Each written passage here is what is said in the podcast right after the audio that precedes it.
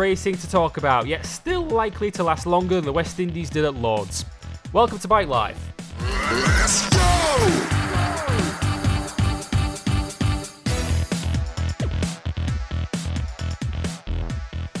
Yes, the Jamaican on this panel did not enjoy that reference. Uh, welcome to episode 29 of Motorsport 101's Bike Live. As we look back on absolutely nothing that happened last weekend, not once to phone it in uh, here on this show. We are still here uh, with episode 29 of Bike Live. Um, this could be either the very best or the very worst show we have ever recorded. You be the judge uh, of that. Um, we do still have plenty of news to bring you, most notably Valentino Rossi's absence uh, from this weekend's San Marino Grand Prix, his home Grand Prix at Misano, uh, and we'll talk about his absence and what it means long term for MotoGP when he is not around. Um, plenty of opinions on that. Um, it's been a week of injuries because Cal Crutchlow found uh, cooking Parmesan cheese in the kitchen too dangerous. Um, he is still racing at Misano this weekend, but we'll tell you what he's been up to this week as well. Uh, one of the last remaining MotoGP spots on next year's grid lineup has been filled. We'll tell you who has filled it at Avintia Ducati. Um, we'll also talk about World Superbike news as a spot is filled on the grid for the next two rounds at Red Bull Honda and the silly season updates. And look ahead to this weekend. As I mentioned, the San Marino Grand Prix at the uh, Misano World Circuit, Marco Simoncelli, and the Showdown 6 are set this weekend at Silverstone as the British Superbike triple header decides who will compete for the British Superbike Championship in the remainder of this season. We will discuss all of the different permutations surrounding that. Um, joining me then for this week, thankfully, he has not injured himself this week. Um, it's Andre Harrison. Welcome, Dre. You had to cut me deep there with the West Indies reference, didn't you? You, you, you had to do it, right? Hey. You know, no, knowing my Jamaican heritage, you had to go there, right, son of it? I did. I did. to be fair, the, the way last night went out, we're recording this literally as day two of the test is starting. The way it went last night, England might be bowled out by the time we finish this. Um, it's, it's, it's, a bowler's pitch. It's a bowler's pitch, clearly. Because yeah, they're, they're, they're, four down already. Um, so, uh, so updates on that as we go on, because um, we're really padding for time on this. Um, so, so, we might just branch out and talk cricket instead. Um, but uh, anyway, um, places you can find us before we get on with the uh, the show of uh, very little. Um, on Facebook, you can find us facebook.com forward slash motorsport 101. On Twitter, at motorsport underscore 101. Um, on YouTube, where you can find our interview with Jack Harvey right now, youtube.com forward slash motorsport 101. Our website is motorsport101.net. Uh, and if you want to back us financially and earn yourself early access to Bike Live and to Motorsport 101, um, it's patreon.com forward slash motorsport 101, um, where you will have found this week episode 102, um, entitled Too Many Syllables. Um, of, of, Motorsport 101 um, this week. Um, you know, it's at this point I usually throw over to Dre to uh, tell the, the listeners what's happened on it, but unfortunately Dre wasn't on it this week. Yeah, it's um, it, it's it's it's it's the ghost episode. I, I, I took a week off this time around, and sadly I won't be on next week's show either because uh, my manager is a piece of. Anyway, but um, apparently, uh, from what I've been told, they talked a lot about the Italian Grand Prix, mm-hmm. Sebastian Vettel's championship lead, and of course IndyCar at Watkins Glen, as Alexander Rossi put himself with an outside chance of winning the championship with a pretty brilliant victory over there, narrowly beating over Scott Dixon and Ryan Hunter-Reay on that one.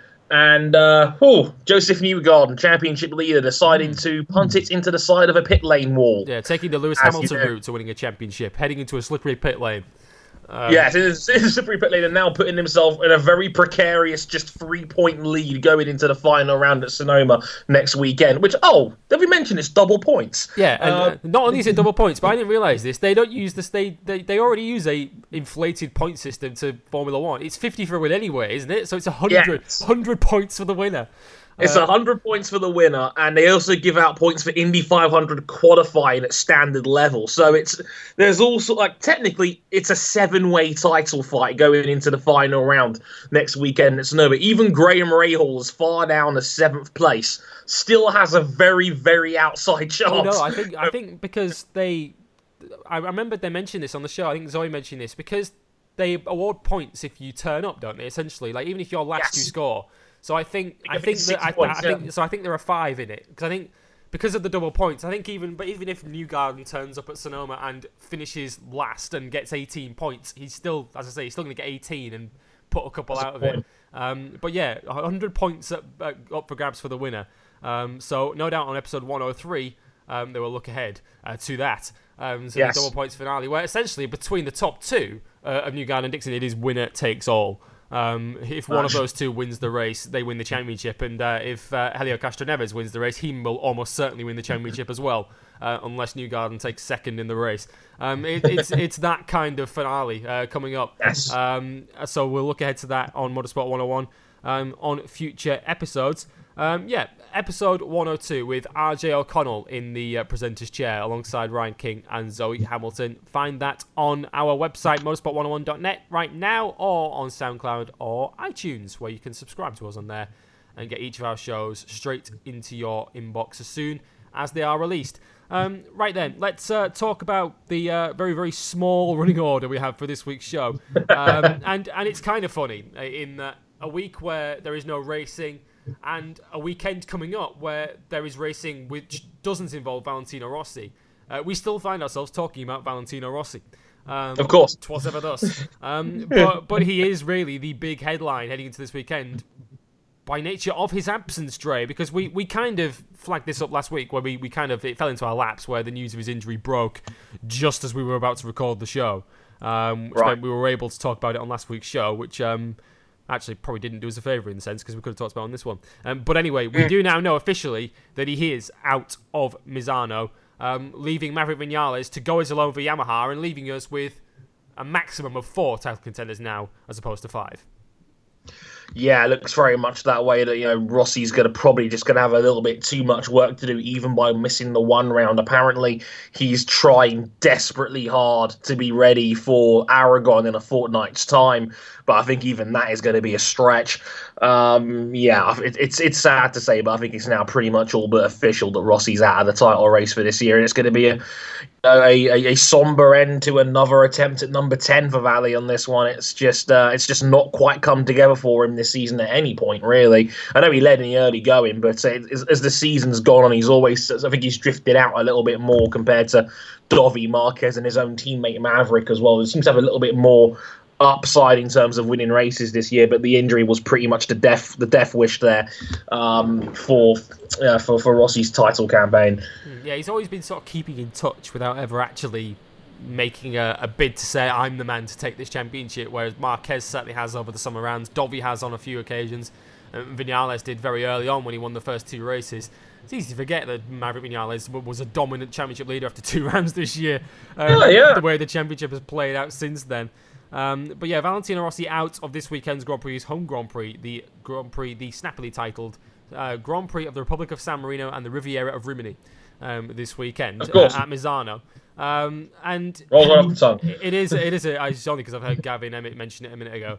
Um, but uh, but yeah, Valentino Rossi out this weekend, and as you say, it is such a sad way for any man's championship hopes um, to disappear. And it, it's amazing because he's spoken since about the crash itself, and um, it, it's very easy to criticise, and it has dragged up the whole debate again about what riders do when they're not racing. Um, And even if you are of the opinion that riders shouldn't be on trials bikes during their downtime, if you like, which Valentino Rossi was on an enduro bike, it's turned out that he wasn't actually going at full speed on this. He was just on a on a country road going at slow speed, felt the bike get away from him, and put his leg down to save it, and it the pressure of it broke his leg. Yeah, I mean, even Unless if you you wrap want, these guys in cotton wool for two weeks, what more can you do? no, it's, it's this this was a freak accident. It's it's it's, it's nothing more, nothing less. It happens, and when you're riding bikes, they're just we all know they're inherently more dangerous than, than driving a car for obvious reasons, and.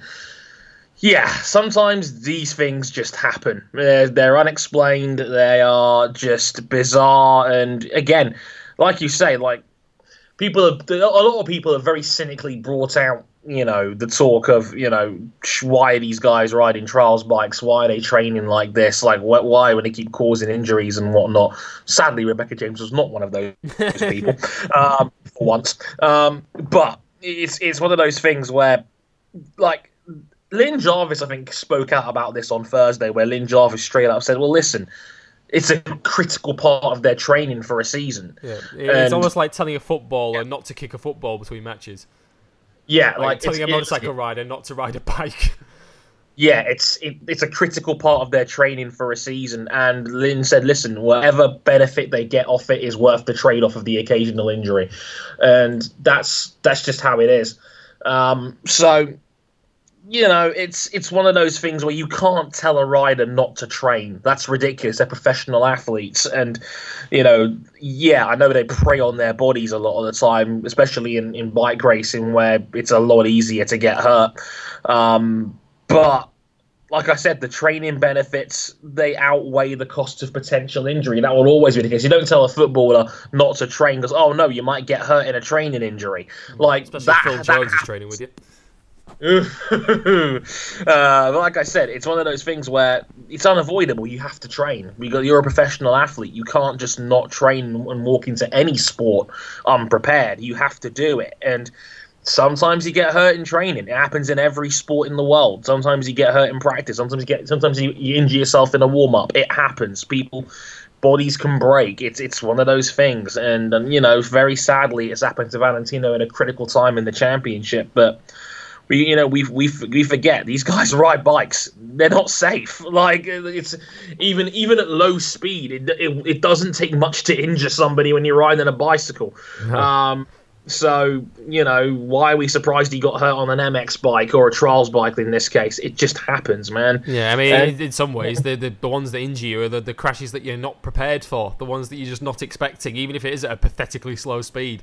Um, because because you're not you're not bracing yourself for it. You're not you're not. You know, No. It's not like a low speed crash where you're able to sort of slide along the barriers and you know tuck your arms in so you don't roll too much and all that sort of stuff. And you the airbag and your levers goes off. It was it wasn't any of that. And um, as as as Valentino Rossi said, it wasn't like he, he was doing it on a racetrack. He was just going down a country road with some of his friends on his on his enduro bike, going at a very very slow speed, um, a slow speed that if he probably just jumped off the bike while it was moving, it probably wouldn't have hurt him.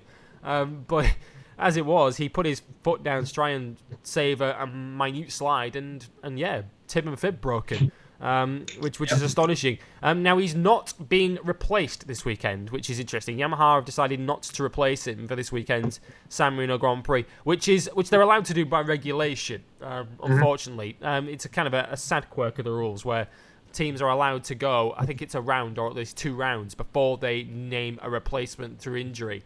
Um, Right. Which is why we saw, for instance, Red Bull Honda World Superbikes take it until um, Giuliano arrived, also until Gagne arrived at the Laguna Seca round of World Superbikes to actually replace Yes. Nicky Hayden um, after he passed away.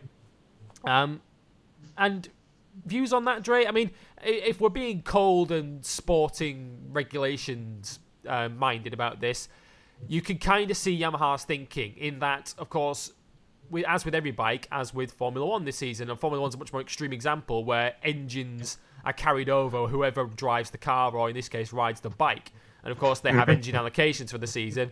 I guess if you're Movistar Yamaha, they won't want to have to put a rider on Rossi's bike and use his engines if they don't have Right. to.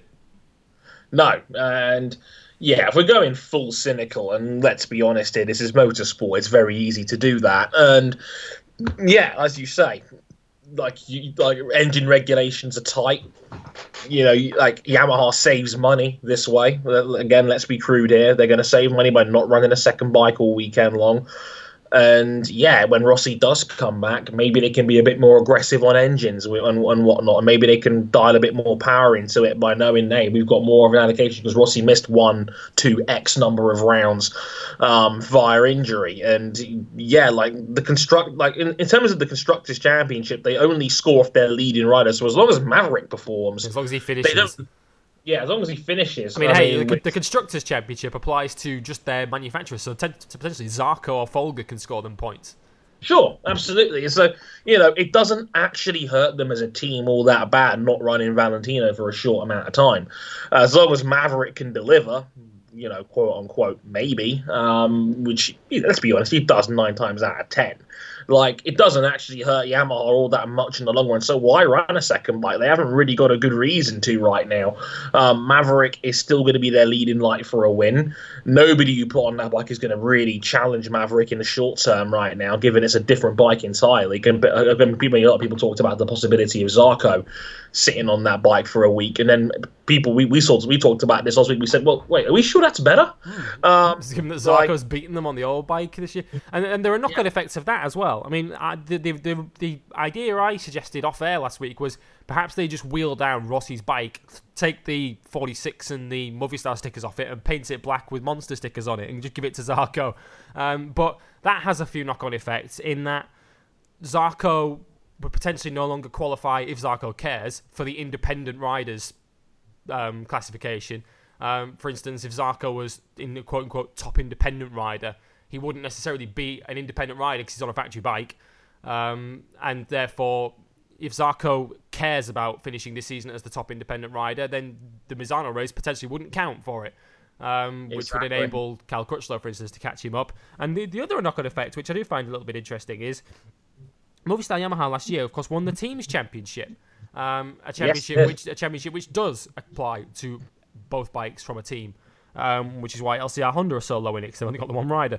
Um, but but Movistar Yamaha are only five points ahead of Repsol Honda at the moment, so they're they're almost certainly going to lose that lead um, this weekend. Given that a it's Marc Marquez, he was quickest this morning in the first practice session, but also Dani Pedrosa goes very well at Misano. Um, historically won there last year. Um, so, so Yamaha's factory team may find themselves playing a bit of catch up in the teams championship, um, but their priority at the moment will most certainly be Maverick Vinales winning the Riders Championship, which he's still got a very good chance of doing. And as much, Dre, as we would like them to name a replacement, even if it was a, a, a, Nakasuga, for instance, or an Alex Lowes, and we'll talk about who that might be in a moment. Um, whoever they name, with the greatest will in the world, is not going to be giving Maverick Vinales much of a hurry up, aren't they? No, it's a very um, hard thing if... to do to step in. Even Jonathan Rea found it difficult on a Repsol Honda, and he's the best superbike rider in the world. Yeah, exactly. It's it's it's never easy. These prototypes are big, scary, intimidating, and are hard to hard to acclimatize yourself to. You need time, really. You need time and a great pit crew to do that. And even if you get one, Michelin's, there's nothing else. Yeah, exactly. As well, and the, Michelins have been all over the place pretty much all season long in terms of grip and who they favour. So yeah, the challenge is, is is is far too high in the short term to make that work. So yeah, I don't think anybody they could bring in as a second rider would do anything to upset Maverick, who Yamaha, Yamaha now have to go all in on to win this championship with, mm. which actually might be a good thing given the fact that given that Yamaha was the only dog with two guys in this fight. Um, there's it's like McLaren in 2012 when it was like or 2010 to 12 when they had Jenson Button and Lewis Hamilton at the same time. You had two number ones; they were taking points off each other, mm. and when you do that, you actually weaken both your guys' chances of winning the title if your two teammates are fighting each other.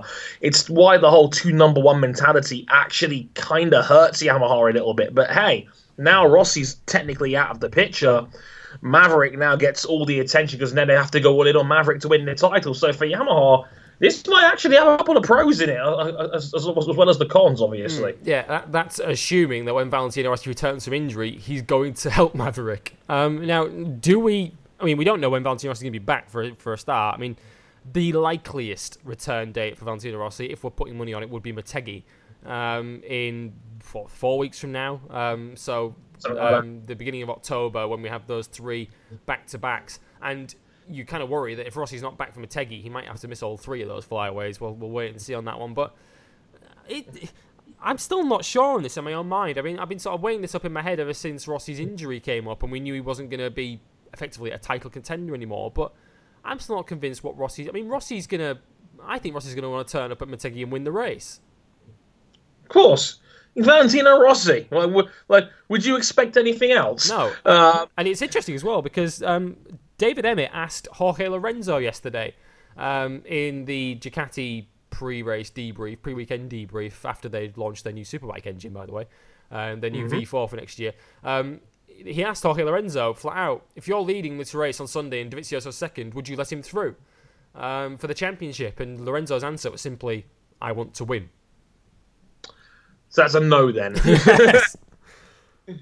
So even Ducati, so even no. Ducati, who in inverted commas have a number one and a number two, even if Jorge wouldn't want to admit it, I don't even think Dovi's going to benefit from that kind of support. Which you'd think Ducati would want to make themselves give themselves every chance of winning this championship, given what a golden opportunity it is for them. Um, it doesn't look like even they're going to have that luxury. No, it doesn't look that way at all, unfortunately. No, so uh, so uh, if I, I can't imagine Valentino Rossi is going to be any different um, when he returns. Um, and I mean, Yamaha are going to have such a difficult bouncing act, aren't they? With that, I given that, of course, Valentino Rossi is their their gold, their golden boy, their poster child, essentially for their team and for the sport as a whole, which we're going to discuss in a moment. Yeah. Um, but he's not the guy that's going to win them this year's world championship, and No. they they as you say are going to want to do everything possible to make sure that they win the world championship this season and their only hope of doing it now is Maverick Vinales and Valentino Rossi potentially could jeopardize that if he if he starts racing with Maverick later in the season. I mean I think it is lucky uh, as I mentioned last week for them that the two do seem to get on. I mean if if Jorge Lorenzo was still on that second Yamaha we've got absolutely no hope of Valentino Rossi returning Not and, hope in and hell. cutting him any slack that might be Maverick Vinales' one crumb of comfort here, and in some ways, it's to his credit that he's ensured that he's kept Valentino Rossi on side so far. Maverick clearly with a better political Yes. nous than Fernando Alonso has over the years. But um, Well, yeah, like yeah, as, I- as you- over, is it? no, it isn't, not really, but still. Um, check out that on the Dre brief later this week. But um, yeah, it's one of those things where they do get along, and that certainly is a plus. But I, I, I counterpoint to you with this, Sodomy. Would you want to be the person to tell Valentino Rossi to even suggest pulling over to one side and letting Maverick win a race? No. well, hey, they, this is this is the same team that's trying to get him to adhere to a flag to flag and change bikes, and he's not responded. So, um, So so so, so, so chances are he's probably not even going to see it anyway. Um, on if you put it on his pit board, um, and yeah, yeah, I would love to be yeah the guy putting that on the pit board in bright yellow lettering, saying Maverick plus zero. yeah, drop drop one position, um, and then see them running for running out of sight with a lot of yellow uh, flags and pitchforks chasing them out of the circuit. Um, yeah, good luck with that one. Um, but but it does present MotoGP with um, a problem um, in that its its home favourite isn't here for this weekend, um, and if he's not back at, at Aragon, Dre, Yamaha have suggested that they are going to name and nominate a replacement for him.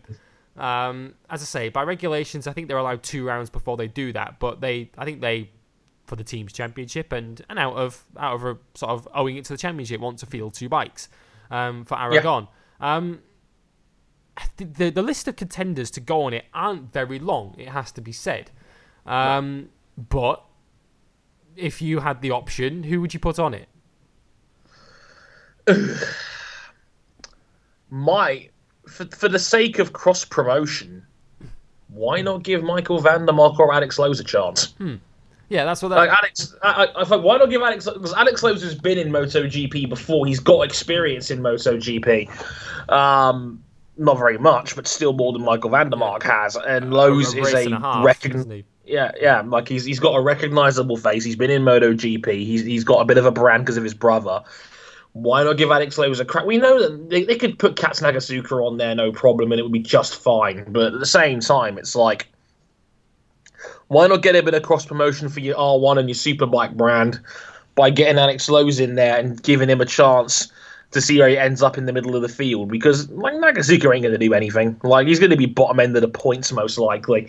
Um, why not give Alex Lowes a go on the same bike and actually promote yourselves a little bit more from a marketing standpoint? That's that. That's how I look at it. Yeah, that's how I go for it. As I said, Alex Lowes has Alex Lowes has had his best season in World Championship motorcycle racing this year, um, and I think has I think it would be a, a timely reward for him to, to give him that chance. I mean, Yamaha have already um, made noises this year that they're they're looking to take a closer interest and closer involvement in their World Superbike team because I don't think they're as keen as any of us are seeing Kawasaki and Ducati dominate that championship. They want to get in there in that and try and make it a three-way manufacturer fight. Um, Right. So uh, they're, they're definitely watching closely what happens in World Superbikes, and Alex Lowes has helped them win the Great Tower once again.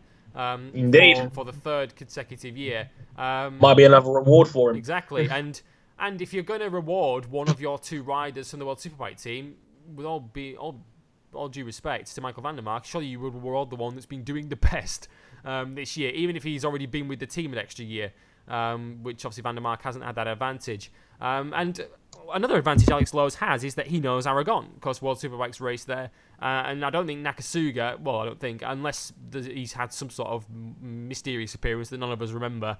Don't think Nakasuga's ever been to Aragon at all. Um, so wouldn't know the circuit, and it's a pretty complex circuit, Aragon as well. Um, all told, so it's not the kind of circuit you really want to go to to ride for a factory MotoGP team, having never seen the place before. Um, mm-hmm. So, um, so yeah, for me, Alex Lowes ticks all the boxes because there isn't really anyone else out there that they can they can really call upon that's a qualified and b is free because they could they could look to Moto 2 for instance and try and pluck someone out of there, but they're gonna have their own interests and their own championships to race for in Moto 2 and aren't gonna want to pass those up um, right. to, to race in MotoGP, even if it would be the opportunity of a lifetime um, to race in that championship right. at a potential shop window. The, the, teams are unlikely to release their riders um, to go no. and race in that.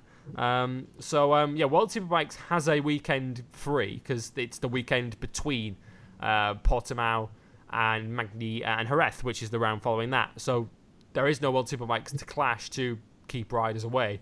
Um, so yeah, why not give Alex Lowes that opportunity? Um, as I say, he did a, a very very solid job when he replaced Bradley Smith at Tech Three last year.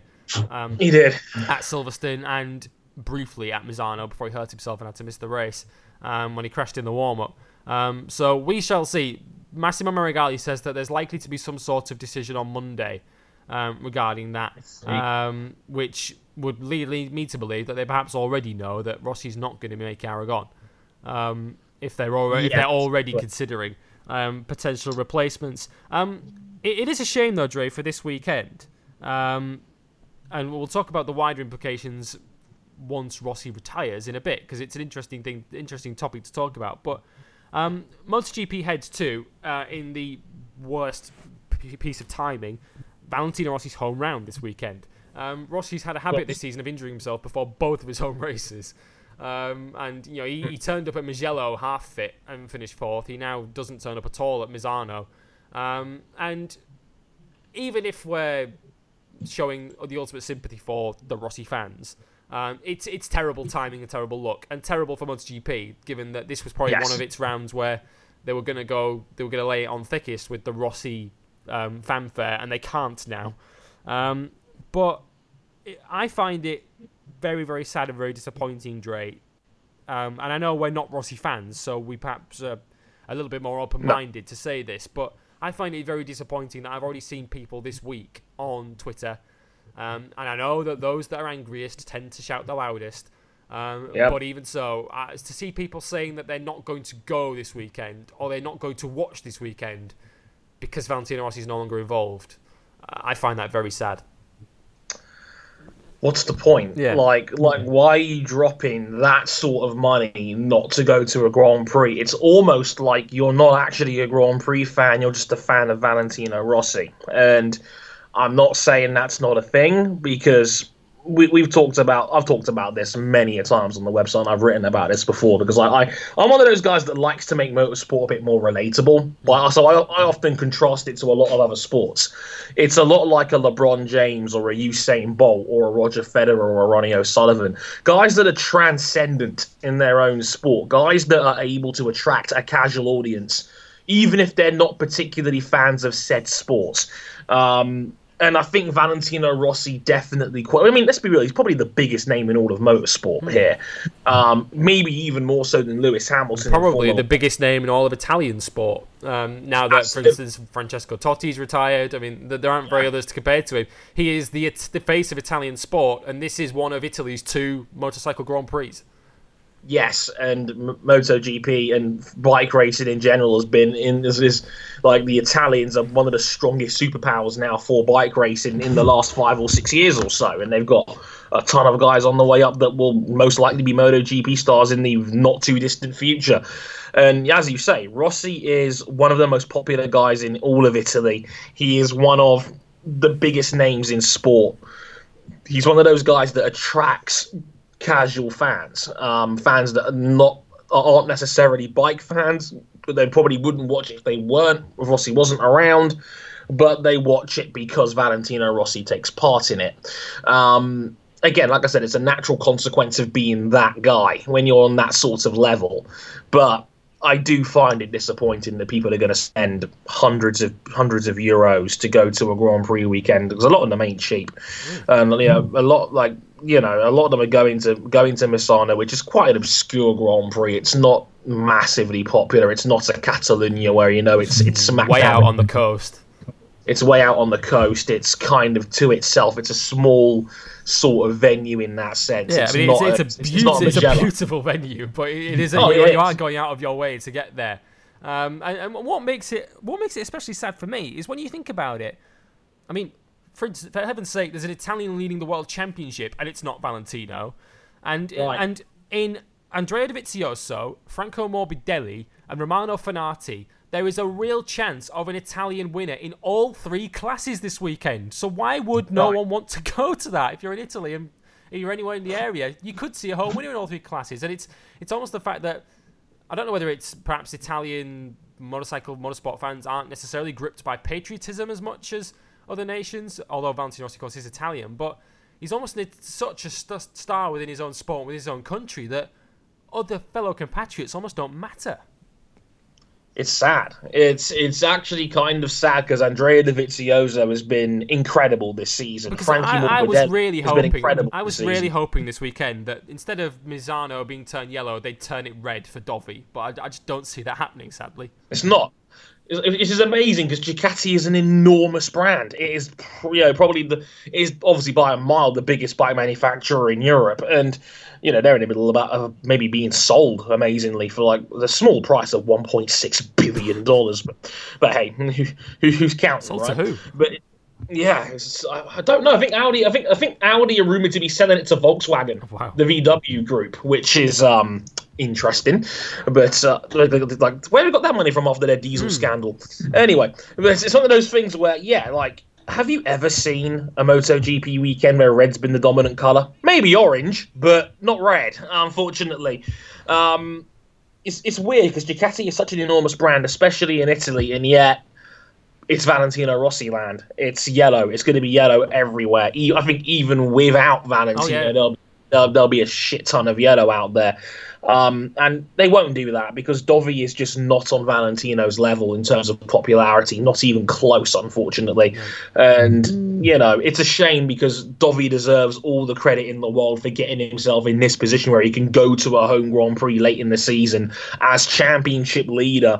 And he should be getting an entire country behind him, even more so now Rossi is probably out of the running for this title. They, everybody should be going Yeah. all in on Dovi. rally behind this guy. Yeah, especially even so, even if they haven't, look at Frankie Morbidelli, who is leading the Moto Two Championship right now. He's another guy that, again, like Italy could could be about to get another world champion in that sense too. And again, you're not going to see a lot of guys back in the 21 out here this weekend. So it's sad in that sense because like Italy is on the rise and they have a ton of great guys out there. Dovi, obviously, Morbidelli, Bagnaia has, been a top tier runner in Moto 2 pretty much all season long. Fenati in Moto 3, Niccolo Antonelli's a former race winner. They have a like Enea Bastianini had his best race of the season last time out. DGR as well. Yeah, they've, they've got tons of them. They, well- yeah, they've got tons of riders that they could, in theory, cheer for. Um, I mean, hell, they, they might just flood all that support behind. Um, they might just to keep it in the family and cheer for Luca Marini this weekend. Who knows? Um, in Moto two. Oh. Um, yeah, no pressure, Marini. You're flying. You're basically upholding the family honour this weekend um, at the Misano. So uh, yeah, good luck, Luca. Um, but but yeah, it, it is a it is a real shame um, that, that this is the case um, because yeah, there, there are some real. I mean, Dovi is such a likable guy, if nothing else. You, why would you not want to cheer for this guy? And like I say, he is now flying the flag for, for Italy in, in MotoGP at all. And and there isn't an extra Italian on the grid as it happens because Ducati have uh, flown in the policeman Michele Pirro as a wild card as well. Um, So um, so we don't have um, we have one less Yamaha, but we have one extra Ducati to make up for it um, this weekend. Um, so um, yeah, Yamaha wheeling, uh, sorry Ducati wheeling out the big guns to try and help Dovi um, this weekend at his home round. Um, but one day, Dre, MotoGP is going to have to face up to this on a permanent basis. Their sport without Valentino Rossi.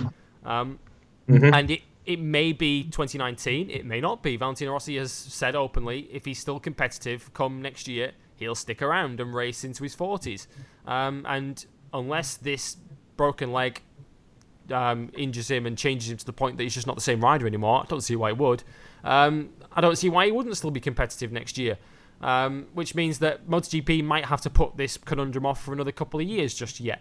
Um, but eventually, Valentino Rossi is not going to be on the grid anymore. Um, and do you get any sense that MotoGP is any way prepared for when that day arrives? No. Uh, it's a short answer. Um, I'm gonna compare this. I wrote a column about this on the website last month, and people that people that know me well on Twitter know that I'm a massive track and field fan, and track and field kind of had its little twilight moment with the World Championships in August, where it was Usain Bolt's final competitive race and it was Mo Farah's final major championships and they are without question the two biggest stars in track and field. People were turning out in droves for Usain Bolt. Again, like Bolt might have been the most famous athlete on the planet during that during this during this peak years when you know between maybe 20, 2008 and maybe 2012 in London where he was absolutely at his absolute unbeatable best. Yeah, and of course, he was, the, uh, of course the spectators in, in attendance all booed vociferously when he was beaten by his arch rival. Don't think we've ever heard that with MotoGP and Rossi, have we? No, never. they, have never done that, right? Um, but like I said, Bolt was was was one of those guys that got people emotionally invested in track and field, maybe for the first time ever, um, because I've, I've said it before. Like before Bolt, there was a bunch of dudes within the hundred meters that nobody cared about. Sorry, Asafa Powell, but uh, it's one of those things where Bolt was Bolt was the shot in the arm that athletics so desperately needed. Um, and he became a megastar and he was putting so much into a sport that then we made villains out of people like Justin Gatlin. And we had to look at ourselves in the mirror quite deeply regarding, you know, doping and whatnot. But that was all stemming from Usain Bolt. When Gatlin became a threat, Bolt, you know, was, you know, when Gatlin became a threat, we started to boo him. And that that's and that is an own that is his own story in its own in, in itself. But I remember the desperation from track and field. They were so desperate to make Wayde Van Niekerk the next guy. Like the interviews I was seeing with him because he was going for the 200 and 400 double in those games and he couldn't quite do it. Um, you know, like Wayde Van Niekerk is an amazing athlete, but he has not got that X factor or that charisma that Usain Bolt has, or that showmanship that captivates casual fans. He's not that guy. He's he's the ridiculously nice, humble kid from South Africa that's deeply religious. He's not that guy. But that's what I kind of compare it to because I, again, hands down, I have no problem. Michael Johnson's one of my favourite pundits in all of sports because Michael Johnson keeps shit real. Mm. Like even if he works for the BBC, he does not beat the BBC's drum on this one and what they're trying to say. Michael Johnson will come out and say whatever the hell he feels like saying, mm. and he said straight up, he's been saying on Twitter and he's been saying on TV for the last two or three years the sport needs to prepare itself for when Usain Bolt retires because he made it like Bolt said two years ago he was going to retire in 2017. It, it's been a known quantity for two years now that he was going to retire in 2017, and yet Bolt's now gone. Farah's switching to road racing.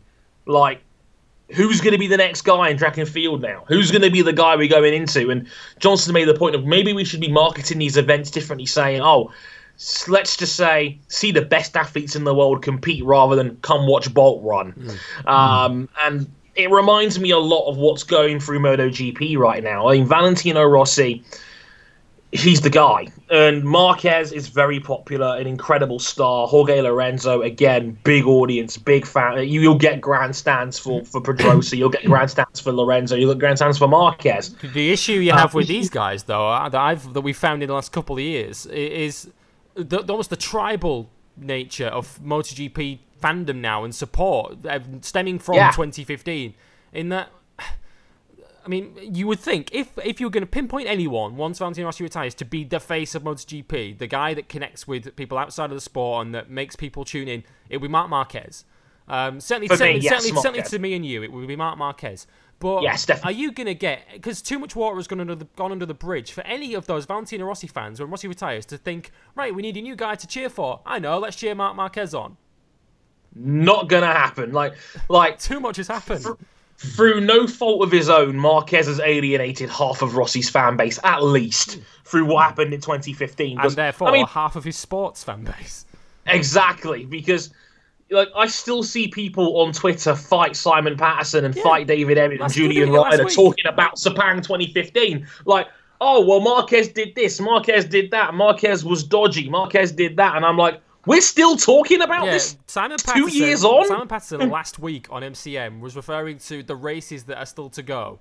Um, in this calendar and what that means for the championship. And they referred to, oh, Marc Marquez goes very well around left handed circuits. The only one he's been beaten around recently is Valencia. And he instantly got a flood of replies saying, well, yeah, that's because he wasn't wanting to overtake Lorenzo in 2015. Come on!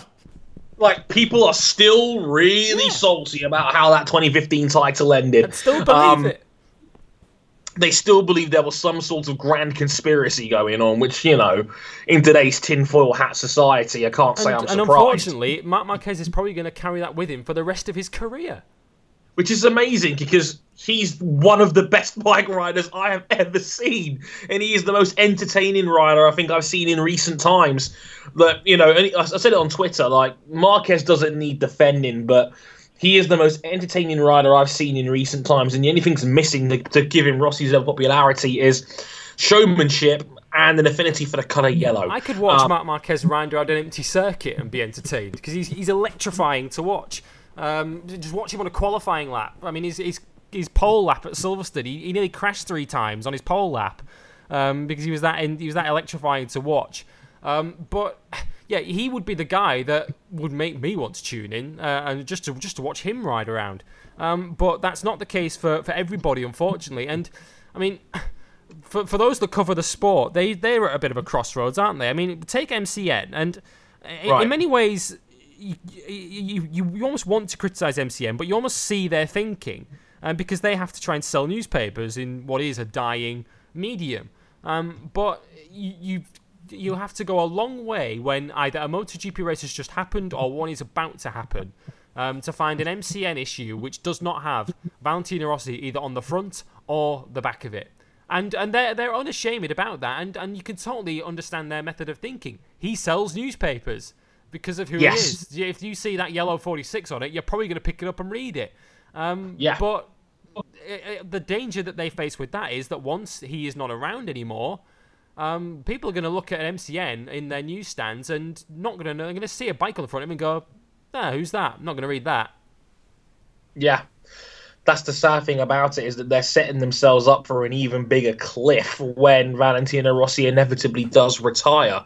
Um, Marquez is not Valentino, neither is Dovi, neither is Lorenzo, neither is Maverick Vinales nobody in the sport has that level of casual captivation that Rossi does. And you know what?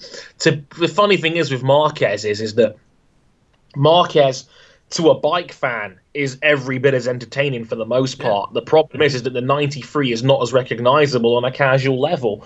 The 46 has become part of Rossi's brand. The showmanship has gone viral on many occasions, where his extravagant celebrations and his ridiculous level of charisma on and off the track.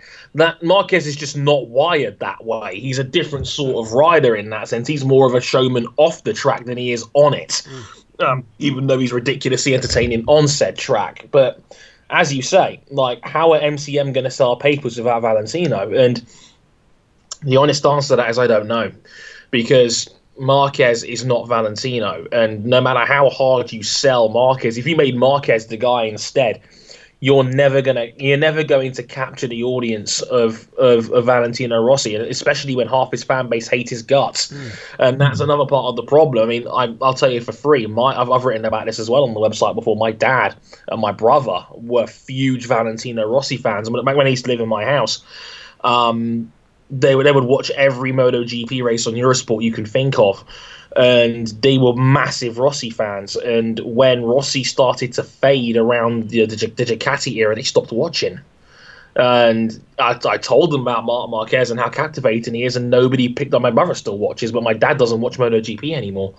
And because you know Rossi has not been in title contention since 20, like he, he picked it up again around 2015. Ironically, the same year Valentino Rossi had the best chance he's ever had at winning title number 10. Mm. So you know, that's how casual fans think. I see it and I breathe it every single every single time a MotoGP stuff happens to get dropped in a conversation when I do talk to my dad every once in a while. So it's one of those things where you're not going to convince casual fans to watch Marc Marquez. It's it's, it's a near impossible task. Yeah, and it's, it's even more impossible in, in this country and increasingly in all countries where you're going to have to subscribe, pay to subscribe to a certain TV channel to make sure you watch it, and and you need a very good reason. You're going to need a very good reason to pay whether it's 12 quid a month for BT Sport or whatever it is in, other countries, or pay for the video pass every month. You're going to need a very good reason to, to outlay that, that much money every month. And if your reason is Valentino Rossi, then a lot of people are suddenly going to cancel their subscriptions, aren't they? Um, in, right. in, the future as well, which which MotoGP needs to prepare itself for. Um, in terms of Yamaha as well, they're going to have to prepare for this as well in the future. Um, they're going to have to try and replace Valentino Rossi um, in years to come. Um, forecasting ahead a little bit, let's say it's 2019, um, there's no guarantee it would be. Um, which way do Yamaha go? I mean, I mean, Johann Zarco perhaps would be the most obvious contender as the lead rider from their satellite team. Um, but two two points on that. One, Yamaha have not had much of a history of promoting from the satellite team they tend to just pick the best rider from another team, um, i.e., the best rider available. And Johann Zarco, by the time the 2019 season starts, Johann Zarco will be 28, um, which is it's not old by any stretch, but it's not necessarily the age that these teams want to sign riders at. Um, so where do Yamaha go? I mean, perhaps in this sense, it's not a bad time for Alex Rins to be improving the way he is because Yamaha, he was on Yamaha's radar himself not so long ago. Indeed, I think Pol Espargaro will be a great shout. I think he's doing fantastic work on that KTM right now, and he's he's spearheading that team's efforts. A little bit uh, inconsistent at times, but overall, I think he's having an excellent, excellent season right now. I think he'd be a great name to have in that seat. The issue, again, as I say with that, is, is that KTM's not going to want to let go of their lead rider, and you know, unless Pol would, you know, break his own contract to go to Yamaha Unless again. Miguel Oliveira I mean, is so good that they could afford to let him go. Yeah, maybe that. And the thing is, would would would Pol want to go to Yamaha's factory team, knowing that Yamaha stabbed him in the back before by giving him a factory deal, and then not following through on that? Mm. Um, I wonder. Um, but well, the Pol is a year younger than Zarco. It helps, you know. it helps. I'm just saying, but um, yeah, I, am not sure on that one. Pol Espargaro for me would be would be my number one pick to take that seat because you know, like again, I'm not sure you want to invest heavily in a 28 year old Johann Zarco at that point, mm. um, who is, is has been. I mean, the way the way teams are thinking, they're thinking, can we can we get two aliens on the same team now? And you know, Ducati might be the only yeah, team that has they want a Marquez. They want a rider who they can pretty much bank they on. Want a franchise they, guy. Yeah, they can bank on for a decade or more. Yeah, they want a franchise guy. It's like they want a guy that, that they can lead their franchise with for the next five, ten years. Like Marquez could be a Honda rider till the end of the decade at least, and then some. And he's already done five years with them. Um, I mean, he debuted at 20 for Christ's sake. Um, like Maverick, same deal, debuted at 21. Like these guys want those factory-based aliens that are good enough to put on a top bike immediately, and they can carry their team for the next decade. Um, so, you know, like is, is like Zarco is not a sexy pick. Um, unfortunately, they, who knows? They might look to someone like Frankie Morbidelli, especially with the especially with the Valentino Rossi influence on his camp. If uh, maybe have another Rossi product on the seat and maybe get some crossover appeal that way.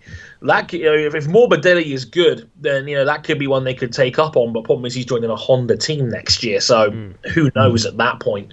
Um, there's there's certainly names in the conversation, but nobody screams out like a, as a must buy right now no. or a must or as a must sign to replace Valentino only because one because it's Valentino and two because there's a lot of midfield talents out there and I don't think anyone stands out more over the other. No, I mean uh, Pecco Bagnaia might be a left field one um, for, for future years. Uh, Francesco oh, Bagnaia, yeah. he's he's another one with VR46 connections, um, who a lot of MotoGP teams are very high on as well um, from the stuff, the work he's done not only in that Mahindra last year, but on the Moto 2 bike this year um, for Sky VR46. Um, unless someone like John Mir cleans up straight away in Moto 2 next year uh, and makes himself a must sign. Um, he might be a potential name for the future, but then, I mean, given that they are sponsored the, uh, by a Spanish TV company in, in Movistar, um, I don't think uh, that team will necessarily be averse to having two Spaniards in their team.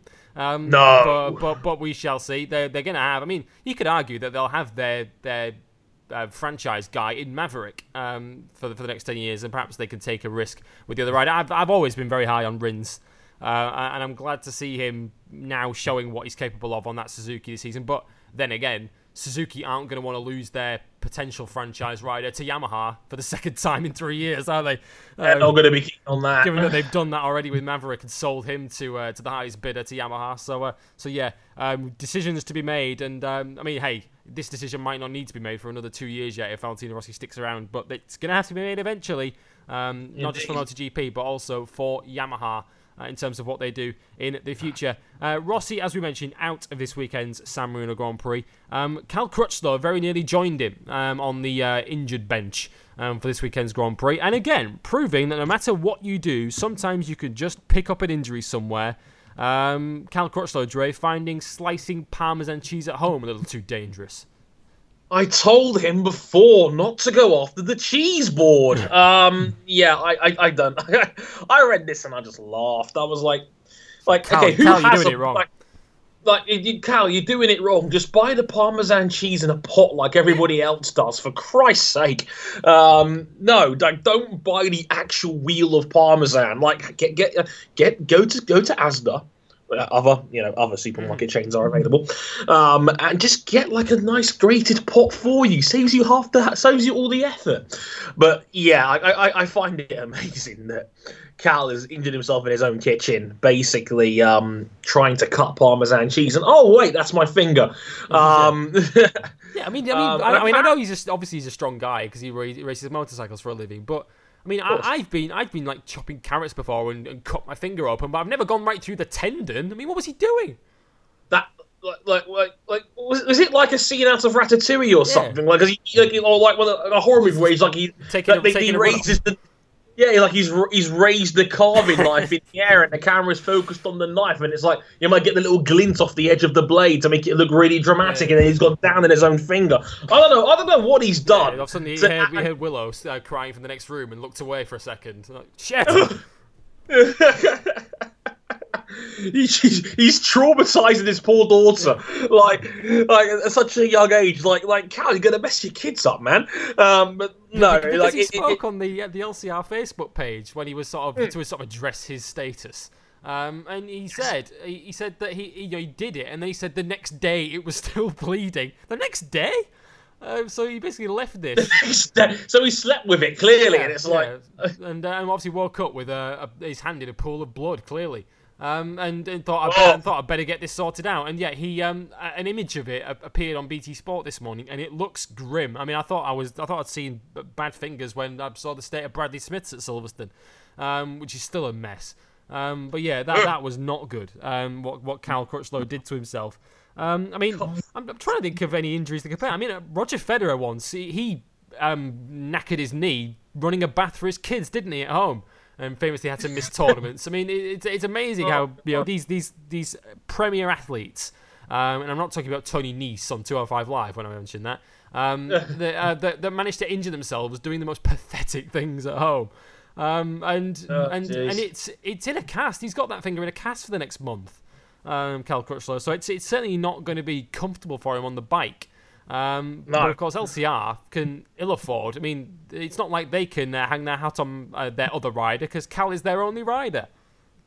yeah, Taka's, Taka's still kind of busy, Yeah. unfortunately. Um, yeah, like I, said, I, I just find it amazing he cut through the bloody tendon. Like that, like that takes some doing, Hmm. man. Holy shit! But uh, yeah, like you say, that is not going to be a comfortable injury at all. No. That is going to be. Oh, that's going to be nasty by the time he's done like a full 28 lap race distance, basically. Um, whew, man, that's good. That, that, that's that's an ugly one. But yeah, I'm, I'm trying to think of any other freak athlete injuries I can think of, but there's nothing on top of my head. But that is that is a weird one, man. Just just just cutting through a cutting through a block of parmesan cheese in your house and you having to sever your own tendon. That is um Impressive going, Cal. Well, Well, done. was- That, is the, that is the most Cal Crutchlow thing I've ever heard in my life. Yeah, well, there was the famous one that sort of signalled the beginning of the end for Juan Montoya as a Formula One driver when he uh, when there was the the the uh, conjecture about whether he injured himself on a trials bike or whether he injured himself playing tennis, um, and we never quite found out which of the two it was. Um, when he had to miss a couple of races for McLaren in 2005, it's it is it is amazing how these guys race at you know they, they have one of the riskiest jobs if you like in the world and yet still manage to injure themselves just in the kitchen at home. Uh, and Cal Crutchlow did say himself at home. Um, he did say, "Oh, proof that men shouldn't be in the kitchen." Was I think the first thing he said. Um, which, um, yeah, um, not not one to ignore a bit of casual sexism. Um, but he, but he, um, but he also said that he himself hadn't been in the kitchen really for a good ten years, um, and um, pretty much within about a half an hour proved why. so, so uh, Yeah. yeah. Moral of the story, Cal, probably best, probably cooking's not your bag. Um, just uh, just leave it to team hospitality in future. Um, Yes. uh, and uh, yeah, I think he's uh, yeah, I think he's learned a harsh lesson there uh, as Cal. Um, but he is racing this weekend, um, so far at least, um, at the San Marino Grand Prix. Another guy who's racing there is Tito Rabat, and we now know that he'll be racing there next year too, Dre, because he has um, earned slash bought. Um, whichever way you want to phrase it, um, the uh, the Avintia Ducati MotoGP one that had kind of been um, uh, a pretty poorly kept secret for a while, uh, but now it's official. We know that Tito is sticking around. Yay. Hmm. Um, okay, it, it, it's it's it's not a lot to get excited about, really. I mean, apparently, Avintia has been tossing this one up for a for a number of weeks, even though we all already kind of knew where this was going. Really, um, yeah. I mean, Rabat is extremely well funded. Avintia is a team that's strapped for cash. You, you could put two and two together on this one, and, and you can see where that was going because Rabat is well funded, and you know, yeah, it's it's it's a decent seat for him. I'd like to see what he's like on a Ducati, most likely a GP16 next year, Oh no, which it, is no actually... it isn't. It isn't. It's been confirmed. It's a GP17 that Tito's on. oh, 17. Okay, which, throw, which Uh, throws up another question that I'll ask in a moment. But but Tito Rabat, I mean, he if I'm if I'm trying to fish for sort of crumb, I mean, if I'm trying to give Tito credit here, um, maybe because that Honda's not an easy bike to ride. Let's face it. Um, maybe Tito, maybe there is a MotoGP rider in there. When he gets once he gets on a Ducati, maybe that Ducati is an easier bike to ride. Um, and we've seen guys like Barbera and Baz, um, one of which he's replacing next year. Um, and you know, guys like Scott Redding go well. Petrucci's gone well on, on, a, on a Ducati. Um, Tito Paramat will probably be sat there thinking, well, I could do that if I get on that bike, if it's if it suits me. Um, Sure. and, and maybe that's what Avintia are hoping too. Um, although he hasn't done an awful lot so far to scream MotoGP rider. I mean, Jack Miller's been comfortably better than him um, in the same team so far. Jack Miller, another rider who's swapping a Honda for a Ducati next year, um, for what it's worth. Um, but yeah, on MotoGP.com when this was announced, it, it, they did announce it or they did mention it in the story that he will be riding a GP17 um, next year, Yikes. which which means one of two things. It means either Avintia are going to have two GP17s next year, um, which would surprise me given that they're skint. Um, or it means that whoever is on that second Ducati alongside Rabat already now knows that if they sign for Avintia, they're going to have to ride a two-year-old bike next year. Yeah, most likely. So Xavier, um, how do you like your MotoGP chances now? Um, Because, because, it- if that's the case, if you're going to be signing someone to ride a two-year-old bike, then that almost gives us a clue as to the caliber of rider they're going to attract. not a very good one. Is is is the straight up answer to that one? Because we all know Hector Barbera has struggled on this 16 this year, um, and Barbera is most likely out anyway. I mean, for, like for all intents and purposes, everybody and their mother is saying that the Avintia are clearing the decks. Baz and Barbera will both be gone, and it looks like Xavier Simeon will get that second seat um, from the Moto 2 class. Um, the guy with one career win. Um, But a ton of RTL money. yeah, hey, Belgian TV networks. They're, they're, not they're not going out here glossing over Romelu Lukaku. Nope. They're funding bike riders. No, Who can complain? they're having to wait for the Stoffel Vandoorne train to finally uh, roll into town. It's not arrived yet. They, are- they might have to be waiting a while on that one. Yeah, it's still it's still at the side of the road in a cloud of smoke, unfortunately. Um, but um, but hey, it might have a Renault in it next year, so who knows? Um, but no, they yeah they Xavier Simeon brings funding, which makes him instantly appealing to to Avintia. Um, but there aren't many other riders out there because I mean it's the only spot on the grid now that's left to be filled, um, unless uh, you believe that Bradley Smith's place is in jeopardy um, at KTM, um, and there aren't many other stronger riders that you can necessarily put on that bike. I mean, if you were if you were offering it up on talent alone and performances alone, I think probably both of us would agree, and this would amaze a lot of listeners, that Loris Baz deserves to stay, doesn't he? I think he does. I think he's been great this season. I just, I just think that, you know, Baz unfortunately lost his greatest bargaining tool with the rise of Johann Zarco. Yeah. They're like, Dorna now has their French, they now have their French superstar, and given how they were basically chanting Zarco's name with that home podium at Le Mans earlier this season, I looked at that and I went, Loris Baz, you're done in this town. I'm sorry, my man. Mm. Like that, that's just the way this is. Unfortunately, like Baz lost his greatest bargaining tool, um, and that was the fact that he was the only Frenchman in the class, and that no longer is a thing. Zarco is now obviously a, a top tier level rider in the field, and Baz unfortunately has not had the opportunity to prove himself at that level, and he's going to be chopped liver for Xavier Simeon's Belgian RTL money. Mm. Sorry, Baz, that's that's just how this is. Maybe someone in Worlds will give you another chance. Well, yeah, that's that's that's the only place I can really see him going, and, we'll we'll come on to World Superbikes in a, in a few moments because there are there are contracts up at the end of this year, and potentially bikes uh, being added or a bike being added to the grid uh, at one of the factory teams next year, um, which which may offer an opportunity for Baz. He certainly deserves deserves a top level ride somewhere um, because he, he's proven something that I didn't expect him to prove as a MotoGP rider. Um, given that he was he was a solid second best within the Kawasaki team for a few years, I did not expect that to lead to a successful MotoGP career. Got to be honest, um, but he's done a cracking job with Forward and now with Avintia. Um, so let's hope he finds a seat somewhere. Um, and given how big he is, it's not going to be Moto Two. Um, it's going to have to be a superbike, um, surely, because he's he's very, very tall, Loris Baz. Um, so, yes. so fingers crossed that he finds this. Yeah, he is. He's by MotoGP terms, that is a lot. Um, He's a giant so, in MotoGP terms. So, uh, so, let's hope he finds something uh, very, very soon. Um, one for you nostalgia fans next, because um, we very rarely cover Moto America on this show.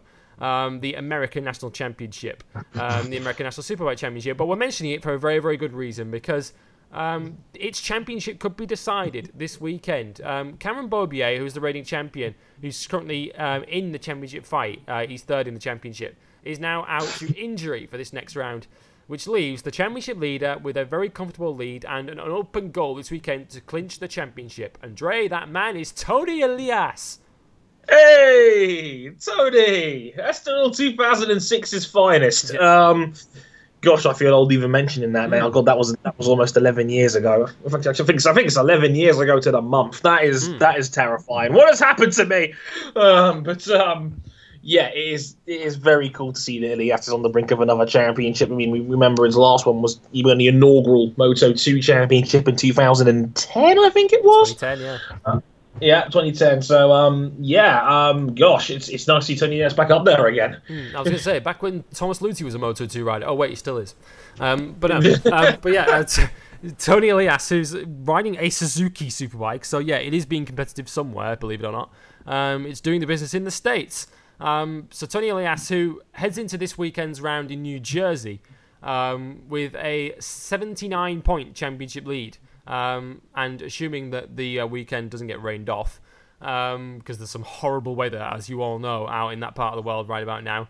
Um, thoughts to everyone, um, particularly um, out in Florida, um, mm. who are facing some very, very difficult conditions at the moment. but but Toni Elias, as long as he leaves this weekend with a 50 point lead, so basically, as long as he doesn't lose 29 points to his nearest rival in two races in New Jersey this weekend, uh, he will be the American Superbike champion. Um, and that'll be that'll be a nice string to add to his bow, given that he's already a Moto 2 champion and of course a Moto GP race winner. Dre in still what I think is commonly agreed as, if not the greatest, certainly in the top three greatest Moto GP races of all time. Yeah, it's if not one of the best, certainly one of the most important mm. because mm. It, it, it, paved the careers of so many people. We, I mean, we still talk about the Repsol Hondas taking each other out. We still talk about the fact that those five points inevitably cost Valentino Rossi the title for not winning that race. I think it was by two thousandths of a second. Um, basically, for those, like, I've, I've, I've got a picture on my PC of the photo finish because it was it was officially deemed as a photo when when the race happened itself. Like Elias wins it by I'd say about a third of a wheel, um, and they're crossing that line at about 180 miles an hour. So it's you're, you're looking inches, maybe three inches compared to, to the two of them over the line. Those two inches cost Rossi what would have been title number 10 in the end. It's funny how we talk about that now. Mm, yeah, um, the, the, fine margins of, of professional sport. I mean, I mean that race. I mean, that was one of the races that really made me that hooked me as a bike fan. I've got to say. I mean, uh, up, up until um, probably seven or eight years ago, I was a Formula One fan first and a bike fan second. Right. Um, right. And and it was and, and, obviously since becoming more involved in motorcycle racing, it's now flipped the other way. Um, but without races like Estoril 2006, um, I probably wouldn't have become hooked on it because it was a, a gripping race because of the not just the championship implications that were hinging on it with, with Nicky Hayden potentially losing his one great opportunity as a world title because of his mm-hmm. because of his rookie teammate taking him out um, back when Dani Pedrosa was a rookie, um, and the the fact that Valentino Rossi was trying to take advantage, the fact that we had Kenny Roberts was trying to take a first what a first win in um, people forget long, Roberts long leading that race on the final lap yeah, until uh, he got dive bombed into oblivion by Toni. Um, I think the line Julian says, "Is it legal to use a bike as a weapon?" Yeah, can you throw your motorcycle at someone in a race? Um, and uh, yeah, Toni Elias going the car park route to overtake someone, and uh, yeah, so, Toby Moody going, "What a hero! What a boy!" And Jimmy Ryder just chips in, "What a loony!" What a loony! As, as Toni just um, just notices that this is probably his great opportunity at winning a Grand Prix, and just says he's going to throw the kitchen sink at it. Um, yeah, it's whether, whether Valentino Rossi likes it or not. Um, and uh, and yeah, it was just a brilliant, brilliant Grand Prix. Um, one that you really need to go out your way to watch. It's worth the free trial on uh, on the video pass. In fact, it's worth Absolutely. it's worth paying for the video pass to be honest, um, just it, to watch yeah. that Grand Prix. Um, ideally, if you can find it with Toby and Julian's commentary from the Eurosport days, um, which you might have to take some uh, totally illegal methods to find it. Um, find it because, it, because it is, it's a fantastic race, fantastically commentated on by those two. Because when I watched that race live. Um, it was uh, with Charlie Cox and Steve Parrish on BBC. And to be fair, even they did a great job because it was just the, the Nicky Hayden being taken out by Pedrosa, just the shock of it. Just yes. everyone, everyone watching that moment just watched it with their mouths just wide open. Just did we really it, it, see it that? Like, it's a shocker. Like, like I, I remember specifically, they cut to the Repsol Honda pit crew immediately, and everyone is just in complete shock. Like, like not even anger or rage. It's just shock. It's like, what the hell just happened? Um, like, and you can see like Hayden is absolutely apocalyptic mm. after that accident. Like, I have never seen anyone in bike racing that incensed. Like, I think like it could have easily been something out of Mortal Kombat if Nicky Hayden just rips Dani Pedrosa's head and spine clean from his body at that point in time because he was either like he was about to kill him. Mm. Uh, it's like because at that point in time, I, think, I, I think most of us have probably handed him the weapon. Yeah, it's like I think at that point in time he would have, he would have sat there and gone, "Well, he's just cost Hayden the world title." Yeah. Probably the only chance he's ever going to have to win it. Um, and as it turned out, it was the only chance he was ever going to have to win it. Um, and mm-hmm. and it, it, became part of uh, what part of the Hollywood story, for like of Nicky Hayden's World Championship year um, in 2006. And of course, it all came round again for him in Valencia um, two weeks yeah. later. Um, yeah, one of the great MotoGP races of all time um, Estoril 2006. If you have any way of being able to find it and watch it, make sure you do so. And uh, yeah, Toni Elias yes. playing a full part in that, and he could, as I say, become the American Superbike champion um, this weekend. We will let you know on next week's show if indeed he does it. Um, to World Superbike news then, and um, World Superbike news surrounding the second Red Bull Honda, which has become a bit of a musical chair since the, the sad loss of Nicky Hayden um, in mm. the summer. Um, we saw Jake Gagne ride on it um, in the American round yep. at Laguna Seca. We've seen Davide Giugliano ride on it um, at the Leipzig Ring in Germany. Um, for the next two rounds at Portimao and Jerez, Portimao, which is next weekend, um, and Jerez, which is on the the end weekend of the crossover between September and October. Um, we're going to see a debutant to World Superbikes by the name of Takumi Takahashi. Um, now, this may not be a name that's familiar to all of you, but this is a fantastic talent who I'm actually really looking forward to seeing um, on this bike because he is um, a Honda test rider, um, but he's not. Um, when I say Honda test rider, I don't mean that he's in his mid 40s, as many of them are. Um, he's still at a very young age. I believe he's 27, um, Takumi Takahashi. He's been riding for Honda for the last few years for the um, Harc-Pro team uh, in the Japanese Superbike Championship. So essentially, he's been their factory Superbike rider um, in the Japanese Championship. And of course, he has been part of their Suzuka 8 Hour winning team, and he's a three time winner of the Suzuka 8 Hour, is Takahashi. So he is no slouch on a superbike. Um, what's kind of interesting though, Dre, um, well, two things. First of all, um, given the regulations in Japan that we've, of course, seen at the 8 Hour with the, the spec of the bikes, he's probably actually going to be riding on a slower and more standard spec of bike in the World Superbike Championship than he does in his own national series. Exactly. It's kind of funny because, like in, in Suzuka, they let you run these ridiculously highly upgraded, you know, basically race spec superbikes and superbikes in, in the World Series are obviously trying to restrain that and pull that back in a little bit. So it's actually probably not going to be as fast, no. ironically. Um, but oh, um, that could be uh, a very interesting little move there. And again, again, a very talented rider that's just never really had this sort of mainstream opportunity like this one. And yeah, it's a big one for him. So yeah, why not get him on that Red Bull Honda and see what he can do? Yeah, want to uh, give Bradl a hurry up again um, within yeah. within that Red Bull Honda team.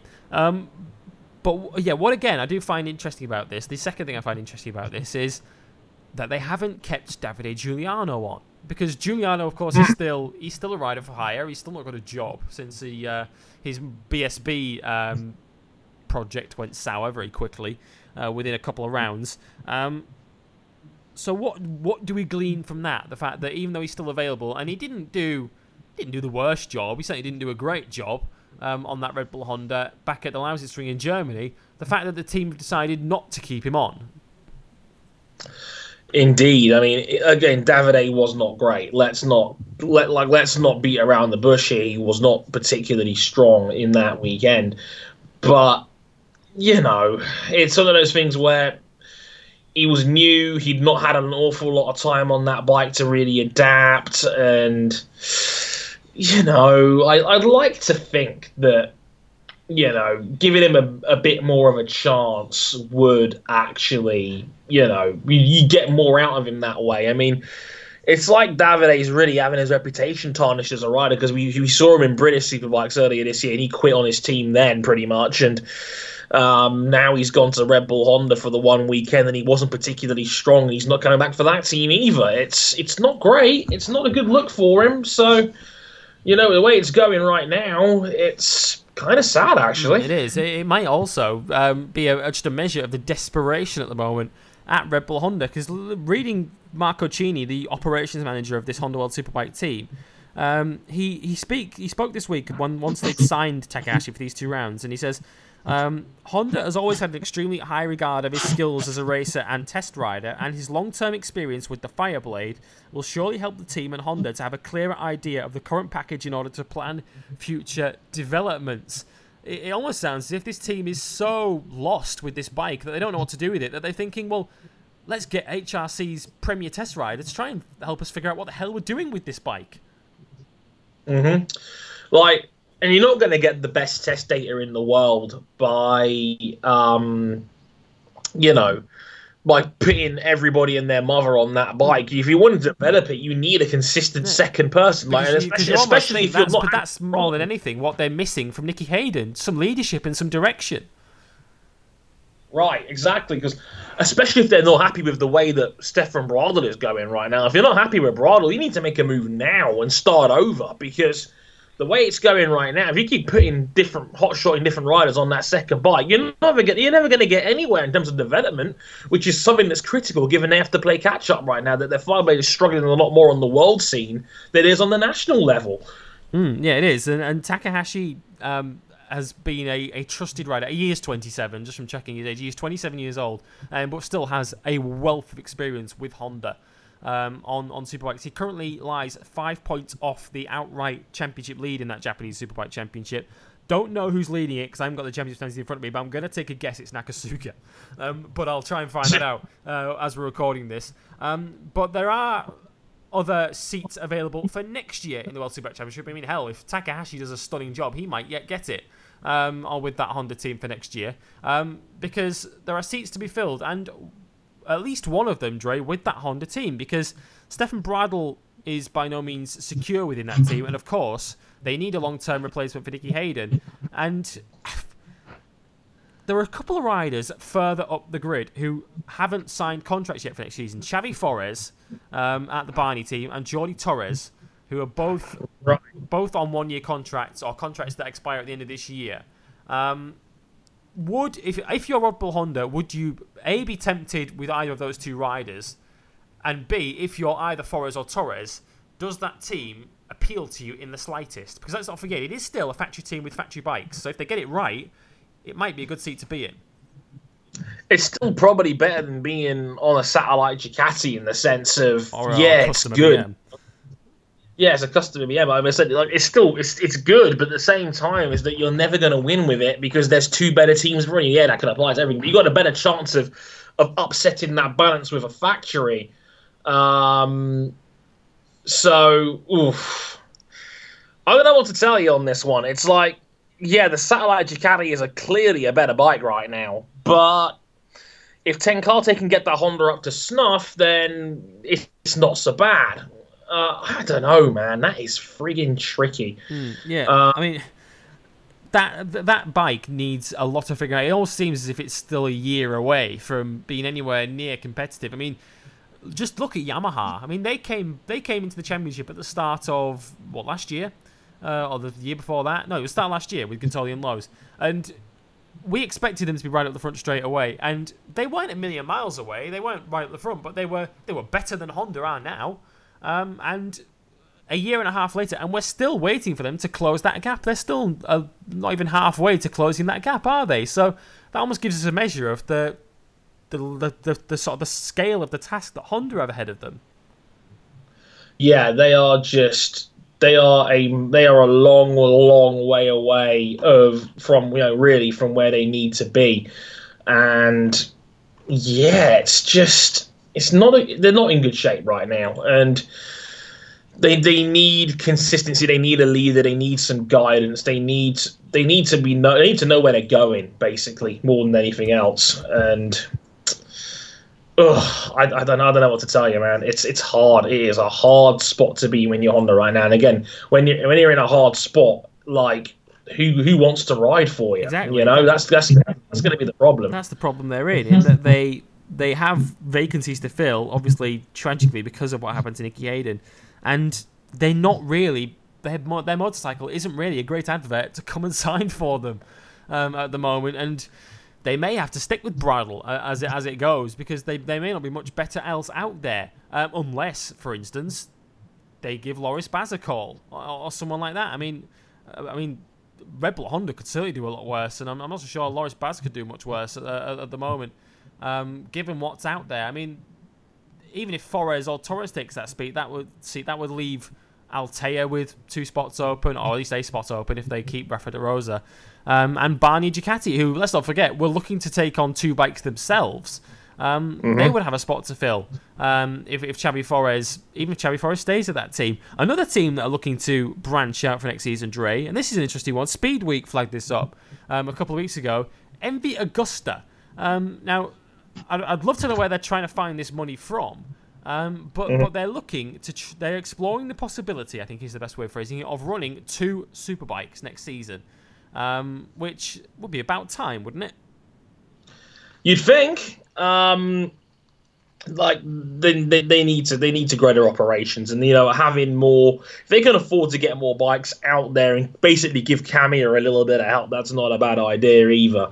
Bit of breaking news for you, Sotheby. Mm-hmm. Alex Marquez out of the Misano Grand Prix. Alex Marquez out. He has injured his hip, internal bleeding. Apparently, he's been sent home for treatment. Um, so yeah, that apparently was a it was a bad hip injury on the high side. He suffered in free practice. What about which was going on as we went on the air?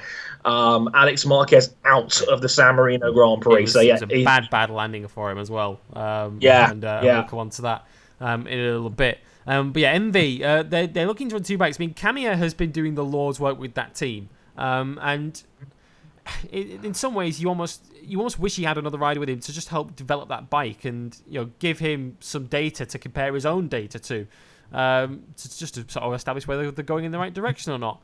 Um, but I guess the other way of looking at it, Dre, is if you're Leon Camier, um, if you're in a one man team, any development of that bike is going to be tailored to your needs and your requirements and your style. Um, which might necessarily be the case if they go two riders. If it's a rider that's in no way similar to Camier, because Camier, much like Loris Baz, is very, very tall. Um, exactly. Is the other rider necessarily, is that necessarily going to benefit Camier? I don't know. Like, do you go all in on Camier or do you get a second bike thinking that to help you develop faster? I'm not sure what the right move is on that one um, especially given uh, uh, the smallest of the factory outfits. They barely even run their own their own team in um, in World Superbikes as it is. I'm not sure if having just having a second bike there is necessarily going to make them any better. Even more so, given they still have MotoGP aspirations as well. Mm. There's a lot going on in that factory, and I'm not sure if they're spreading themselves a little bit too thin. Because mm, they've already got a team in, in World Supersport as well. I mean, with PJ Jacobsen, the plan apparently is that they want to run next year two in Superbike and one in Super Sport. Um, which I mean, they run one in Super Sport as it is with Jacobsen, as well as a load of customer bikes. Um, of course, one of which won earlier this year with Robbie Rolfo in Australia. So um, it's clearly a strong bike, even if you're not running factory support for it. So they could probably afford to just lease their their Super Sport bikes out to other teams and just let them have at it, um, and, and, put all their efforts into their Superbike team. Um, it would certainly be good for the championship, I think, if we had another factory bike out there because it's pretty clear with Camier that that MV Agusta as a superbike is competitive. Um, right, and right. Um, having another one of those in there would certainly, it might not necessarily make the fight at the front, the four way fight between the Kawasaki's and the Ducatis more exciting, but it certainly make the fight behind it um, a little bit more interesting with another competitive bike in there. Um, but yeah, there are still seats to be filled um, for next season in Superbike. And as they are filled, we will update you on this show. Um, World Superbikes, of course, returns next weekend at Portimao, and it can't return soon enough for one Greg Haynes, the commentator for Eurosport, who um, revealed to us all this week, Dre, that he was struggling to sleep one night, as we all do at one point during the week. We always have to wake up in the middle of the night struggling to sleep, and uh, yeah, what do you always do when you're struggling for sleep? Actually, maybe go get a drink or, or something, or you'll, uh, I don't know, maybe take uh, take some sleeping pills or something to help you sleep. If you're Greg Haynes, you get on your video pass and you watch the Super Pole and two races from Portimao two years ago. That guy never stops working. The man is a machine. I, I wake up in the middle of the night and do more work. Yeah, I, watch. Tom, I went aside. I'm going to watch Tom Sykes curd stomp them in a Super Pole session. Hey, should, should I wasn't you, son of? After my own heart. Uh, no, no, it wasn't. Um, but I mean, I, hey, don't get me wrong. I, am off. I've got a ton of DVDs with old like Formula One races on, which I'll, I'll I'll tend to put on if I'm bored or if I'm asleep. But yeah, he, he inevitably got a reply, Greg Haynes, of oh yeah, need World Superbikes helps you sleep, does it? Um, which um, on some occasions this season might be slightly uh, very painfully true. Um, but, um, uh, but, but that wasn't the thinking for for Greg Haynes. That guy just never stops working as it goes. He's always researching. Um, of course, World Superbikes back in action next weekend, and, and I for one, Dre, I, I think you're pretty much agreed on this because I think we both love this circuit. Really looking forward to seeing World Superbikes returning to Portimao. Yeah, great track. Oh, I love it. Changeable condition possibility out there as well um, because we obviously two years ago we had a lot of rain in there, and it we, we saw the first ever World Superbike flag to flag race two years ago, and how that how that went down. That was a fantastic fight. So Portimao is a great circuit, very underrated in the grand scheme of things. I would love to see more disciplines on that circuit at some point, mm. but um, yeah, um, that would have been awesome. So um, yeah, I can't wait to have him back at Portimao next weekend. Yeah, it's why every time I hear any kind of suggestion or any kind of rumours that perhaps Formula One might go there, I keep going no, no, because anytime Formula One goes to a motorcycle circuit, they ruin it and make it bumpy. Um, so, so like the, every time I go to Silverstone, all I hear is riders complaining about how bumpy it is um, because the Formula One cars have, have been going over it. So um, yeah, let's just keep it to bikes, please, um, for the future, because it is a tremendous circuit, Portimao. Um, if only MotoGP went there.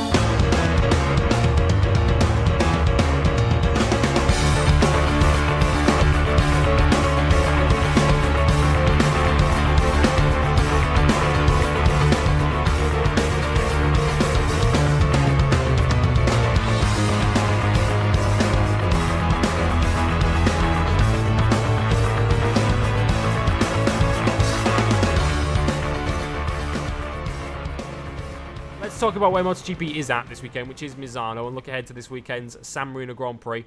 Um, and of course, it is a key race, as every race is now, for the World Championship. And uh, as we mentioned earlier, Andre, Andrea Dovizioso is the big Italian hope. And uh, I mean, he's already believing that this championship could be on. And I mean, it's another key weekend. I mean, Marc Marquez has started this weekend very, very well. Um, quickest in practice yep. this morning, ahead of Michele Pirro as it goes, the uh, wild card on one of the extra uh, factory Ducatis, as you hear the sound of the police in the background. Um, mm-hmm. But um, we really have to take this race by race now. Rather than looking long term, looking at, oh, what does this mean for the championship? We really just have to take this race by race. And it's a key one for Dovi. Can he, can he stretch this out a little bit more and dare we say it, stretch that lead out a little bit more. Because heading into these flyaways, in particular Aragon, where Marquez is so good, um, you do get the feeling, certainly I do, that Dovi needs every point he can get heading into those flyaways. Indeed, and Ducati, from what I remember, don't go particularly strong at Aragon. Um, I don't think they go pretty well. I don't think they go all out at Misano either. No, I mean um, the next four races on the calendar were all won by Hondas last year. Um, ah, Misano was a, Misano was Pedrosa, Aragon and uh, Motegi were Marquez, and Phillip Island would have been Marquez had he not fallen off, but instead it was Crutchlow on a Honda. Mm-hmm. Yeah, um, uh, yeah. So Ducati, like, if they can steal a win in here somewhere, but oh man, that, that'd be great for him. But as you say, Pedrosa was fantastic here last year on an alternate strategy. Marquez has come out of the traps flying this weekend already. I mean, fastest in free practice, won by four tenths of a second. Yeah, I mean, Marquez, Marquez um, wasn't, Marquez wasn't that strong last year at Misano, but he was playing the championship game. Yes, I think he, I think he took a very conservative fourth that day, if he I did. remember correctly. Um, and yeah, he, he was thinking he was thinking the bigger picture on this one. He was like, you know, let me just take these 13 points. I'm not going to get anything better than this. I'm not going to override it for a podium that doesn't exist. He's not going to do that this um, weekend. No, I, I, think there's a like, with one less guy with one less guy as a major contender contender in play like Marquez is going to be thinking, I can get a win here. Uh, it's like Aragon last year. We thought, okay, Marquez was just starting to turn the screw, and he thought, okay, no more championship games. Let's go win this Grand Prix, and that's exactly what he did.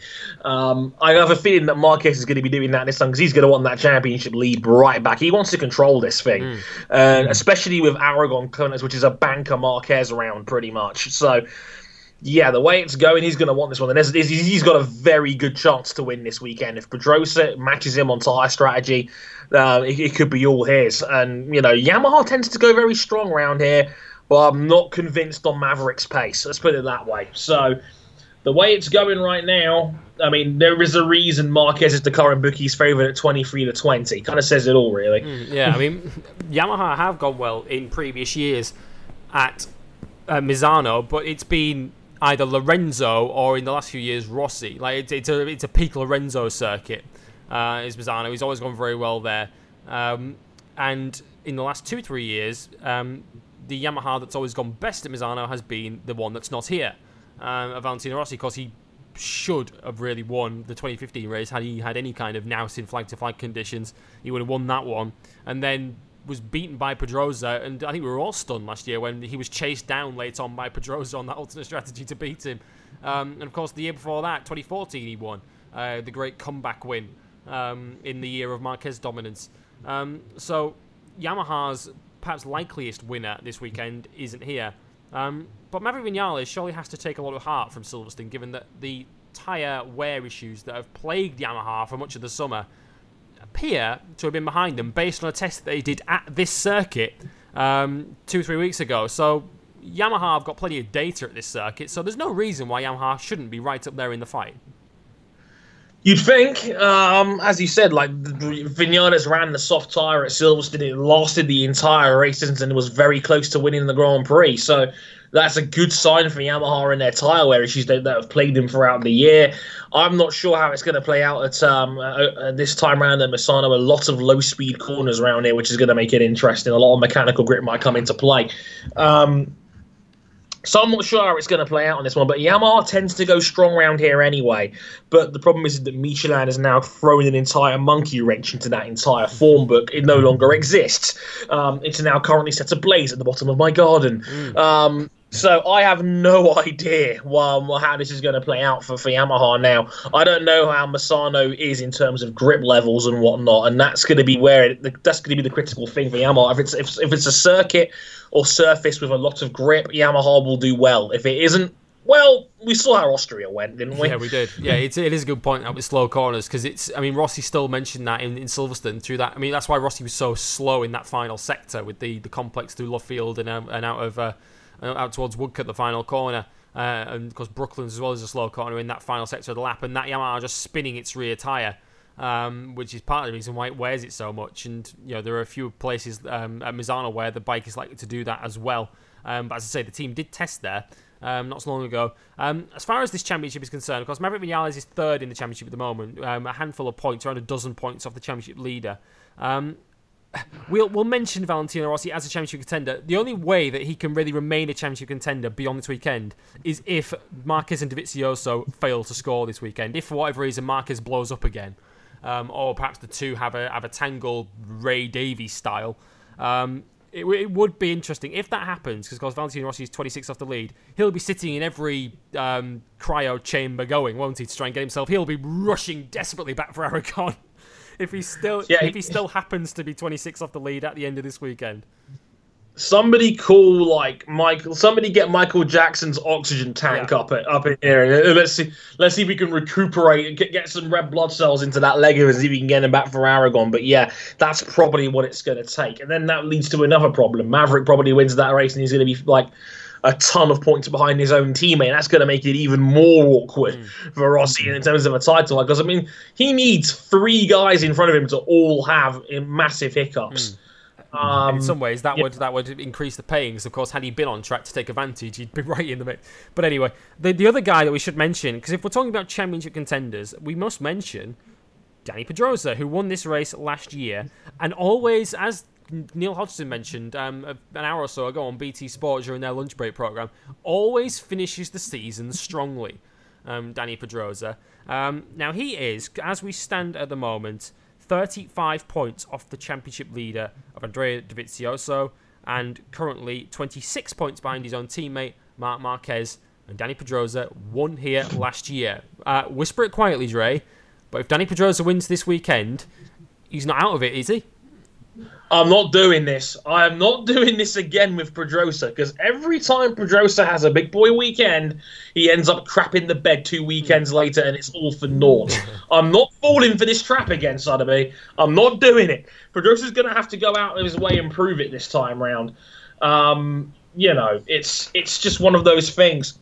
And yeah, I'm not falling for this trap again with Pedrosa. He's always a nearly man, and I think he's just perennially going to be a nearly man, unfortunately uh, poor guy. It's just because he's he's a great rider, but he's just he's not had that one season where I can go, yeah, I think Pedrosa's going to win the championship this year because he, he, he can't win enough races. He can't consistently beat Marquez, and the the problem is. You know, there's too many guys in front of him. The one season where it looked like he was going to do it, it was here, Misano, where the championship completely fell apart for him. Where because he was relentlessly chasing down Lorenzo. This was the season where Stoner broke his leg at Indianapolis and was out of it, and it was down to Pedrosa to chase down Lorenzo for the championship. And of course, Lorenzo uh, Pedrosa had that nightmarish afternoon at Misano where he put it on pole position. Then his bike got pushed off the grid, uh, which meant he had to start the race from the back of the grid uh, with Lorenzo up the front. And then he gets himself halfway through the pack on the very first lap, and then Hector Barbera wipes him out on lap one. Um, and it was just one of those days, like one of those days that Pedrosa's had a few of his career where you just look at it and go, it's just not meant to be um, for Dani Pedrosa. But as I say, if he wins this weekend, he has to be considered a contender mathematically, if nothing else, um, because he would be within a race's worth of points of the outright leader. Um, Don't you do it, Sotheby. Don't you do it. Don't fall for this trap. Hey, hey, I'm still not putting any money on it, but he'd have if he wins this weekend, he has to be considered a contender um, for the championship. Um, whether you consider him a favourite or not is another matter. He'd certainly still be uh, one of the outsiders for it. Um, pretty clear where the championship's going to go in Moto 2. It's going to go one of two ways Morbidelli or Luthi, especially now that we know that Alex Marquez won't be racing for the rest of this weekend um, at Misano. And we hope, for, for his sake, that uh, he'll be back in time for his home round at Aragon um, in two weeks. Um, but this is becoming increasingly with every race that goes by for Luthi, beat Morbidelli or bust. Um, he's 29 points behind with six races to go. So in theory, six wins wins the championship for Luthi by one point, unless he doesn't win this weekend, in which case it's out of his hands completely. Um, and Morbidelli, of course, has the home support to cheer him on this weekend. Luthi, um, of course, knows he's going to be teammates to Morbidelli next season in MotoGP, which does add an extra dimension to this championship battle. But um, we say this every weekend, and it becomes increasingly important. Luthi's just got to beat Franco and beat him well. Indeed, and there's there's nothing more Thomas can do. He's just got to go into the weekend thinking I have to beat Morbidelli, preferably for a win because the point differences aren't as aren't as big um, you know, lower down the scoring table. But what I will say is that now Alex Marquez is out, that's one less person for Luthi to worry about. If I want to be cynical about it, I mean, let's be real here. Marquez isn't racing this weekend, and that's one major top contender Luthi doesn't have to deal with now, at least for this weekend. Um, that's one less person that Luthi has to beat. So this this is a big chance for Luthi to, to try and take some points back out of Frankie's championship league because as we've seen with Frankie this season, if he's on form, he wins. Period. If he's not on form, he tends to have pretty bad days. Mm. Yeah, he so, tends to be fifth, sixth, seventh or somewhere, doesn't he?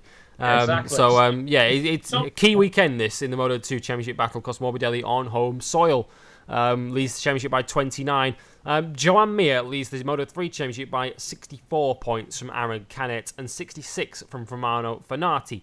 Um, Aaron Canet, by the way, was quickest in practice uh, earlier on this morning as we recorded this um, in a session that started wet. Um, now, what's astonishing, Dre, about this is Joan Mir, if he wins this weekend with Canet and Fenati off the podium, it would put Mir in a mathematical position where he could actually clinch the championship at Aragon in two weeks, which is in, just a, just an measure of how dominant he's been. Exactly. I mean, holy hat! I mean, holy crap! That is a uh, that is ridiculous that he can he has, a, he has even half a chance to wrap this up before the flyaways. That would be ridiculous. Um, and heck, not not entirely impossible given Fenati and Canet's differing form at times. Mm. Um, so yeah, the way it's going right now, I wouldn't completely rule that out either. So yeah, Amir is on fire. He's not finished a race outside of the top ten this year, and again, like knowing me, he'll be right in the mix for the win as he pretty much always has been this season. Seven wins already for for this year, and he say he leads it by 64. He needs to get to the end of Aragon in two races time with a hundred point lead. Um, and if he does that, he would uh, emulate Brad Binder, who won the Moto 3 Championship last season before he even got on the plane to Japan um, which is an astonishing uh, reflection of his dominance. Um, no championships to be decided this weekend at Silverstone because, of course, the championship, in a sense, hasn't started yet uh, in BSB. Um, but we will know at the end of this weekend which six will compete for it because the showdown six are decided this weekend. Dre, it is it is a key weekend um, for the showdown six. And before we talk about the six involved, um, it is worth asking, given the way the season's panned out, has this season changed your opinion at all on the showdown system as a format? No. Um, short answer, no. Long answer, it would have been close to the standard scoring system anyway. Um, like, if you just took the points in a vacuum, it's very, very close right now. Yeah, it adds an extra little shot in the arm of excitement um, going into the mid-season point here now, where we're getting up towards Silverstone. We've got about ten races left to go in this in the season as a whole. But I also look at the situation and I go, well, it would have been close by conventional methods anyway, and the showdown still hasn't produced the winner outside of the top three of the championship going into it yet since its inception. So I've I've yet to see the proof that the showdown format makes the championship any better. I just don't believe in that because if anything, we've had two you know we've had two seasons now where brooks completely made a mockery of the format two years ago. We had the year before Kiyonari getting injured in the showdown period effectively ended it. And last season leon haslam having the one accident robbed us of a real cl- close finale in that one too. Mm. so the way it's going right now the showdown only extrapolates it's how one like the margin of error is so much smaller now. All it takes is one little accident and it blows the entire second half of the season's excitement out of the water. So it's very high risk, high reward in that sense. But maybe this will be the year that the podium credits, because given the podium credits are all quite highly spread out, that you know maybe it'll be a bit a bit closer. But is anybody betting against Shaky Byrne right now? Well, well no, he was he was quickest in practice this morning by 1.1 seconds. Um, but Shocker. but it, but it, in fairness, it was a rain affected session. Uh, well, I certainly hope I certainly hope it was, given that his fastest times are two minutes 28. Um, and Marc Marquez on MotoGP machine, he was on pole on a 159 there a couple of weeks ago. So I'm pretty certain it's raining at Silverstone right about now. Um, but Shaky yeah. Byrne was quickest this morning from Christian Iddon and Josh Brooks. Um, now what we may get, uh, we may get the first exception to that rule in, in a sense, Dre, with with the showdown formula because we don't know yet which six are involved. Um, but this may be the season. If it's if there's going to be a season where someone wins it from fifth or sixth, surely there are contenders this year in a, a Luke Mossey or a Jake Dixon who could well do it. Yes, they're definitely. I mean, the one thing that's going for it this year is that right now, as it stands, the podium credits are quite nicely spread out. They're not all focused on one or two people at the moment. That is most definitely a good thing. No one has more than thirty-one of them. Right. So it's a it's it's a lot closer because a lot of guys have had big weekends, like Hickman or like Dixon, that have had you know the one or two really massive weekends this season. Um, so you know, like that, that's definitely the one thing that's going for us. If if any year breaks the mold, it'll be this one. Mm. But mm. as I said before, we know BSB well, and we know that if I'm being completely honest, I think it's going to boil down to Shaky versus Haslam again, and and you know, I guess that's okay, but at the same time Shaky is the pound for pound king, and unless he makes a critical error during the showdown, which he hasn't really done yet in, in recent times, he knows he, he, he breaks out the big performances for the showdown. He knows what to do. He, he he's been there so many times before that I, I would not bet against him anyway. So if I'm if I'm the sort of person that's sitting down here thinking, well, I think Shaky's still going to win it anyway, then does the format really matter? Yeah, I don't know. Maybe not. Maybe not. In terms of in terms of what who needs to do what this weekend, um, because no rider is actually guaranteed a showdown spot just yet. Um, but Shaky Byrne needs only 13 points this weekend to guarantee himself a spot. And even if he doesn't get those, he'll probably still get in. Um, the magic number that you need to reach is 232, which is basically the number of points you need to be safe, even if seventh place Jake Dixon wins all three. Um, which he's probably not going to do. But anyway, that's the that's the finishing line. Of course, that finishing line will be brought forward if Dixon doesn't win either of the three races. Um, so to be certain, Shaky Byrne needs 13 points to get in in three races. Haslam needs 23. Um, Peter Hickman needs 39, which is the equivalent of three fourth places. Um, that's the minimum. Uh, that's the maximum points they would need to get in, and Jason O'Halloran would need 54. Um, that's if Dixon wins all three, um, which would be slightly more difficult. But really, what we're talking about, Dre, I think, is top three are fairly safe. It's from fourth down to ninth where we're looking um, to see who gets in, and that's Jason O'Halloran, Josh Brooks, and Luke Mossey, who are currently in. Jake Dixon, Christian Iddon, and James Ellison, who are currently out. Ellison, by the way, probably needs three wins to have any chance uh, of getting in. Um, the guy that fascinates me there is Brooks, because of course he's won Silverstone in the past on the Yamaha back in his great championship year, but he, for me, is the guy most exposed um, of being knocked out of the showdown because his form of late, um, from being so good at Thruxton, tailed off badly at Cadwell Park. Um, so he is a bit of an unknown going into this weekend. And equally, he's got guys like Luke Mossey and Jake Dixon who have won races, who've do- taken doubles earlier this year, who could quite easily do that again and have won more Absolutely. and have won more races than Josh Brooks this season. So if it comes to a tiebreak on points, they'll they'll knock Josh Brooks out of there.